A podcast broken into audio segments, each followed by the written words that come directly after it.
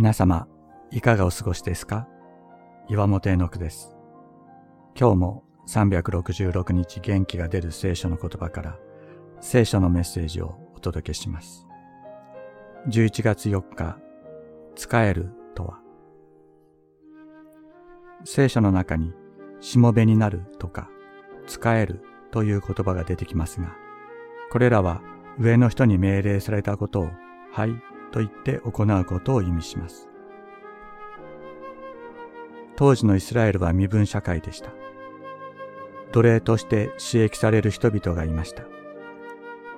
他の人の奴隷になったつもりであなた方は生きなさいとイエス様は言われました。しもべになるとは自分の思いを持たずに主人の思いを自分の思いとすることです。それによって主人は生かされるのです。聖書は言います。イエス様ご自身がそのようにして私たちのしもべになってくださったのだと。しかもご自分の命を私たちの罪の贖いの代価として私たちに与えてくださった。それによって私たちは生きたのだと。自分の思いを貫くこと、自分の思いを実現することで頭がいっぱいになっている私たち。それが叶わず、イライラで満たされてしまっています。いつかこの高慢な思いを捨てることができるでしょうか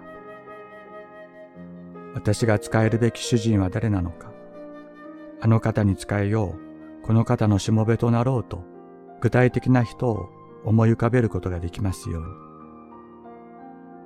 に。イエス様の溢れる喜びと愛、力と平安は、謙遜という源から溢れ出ていました。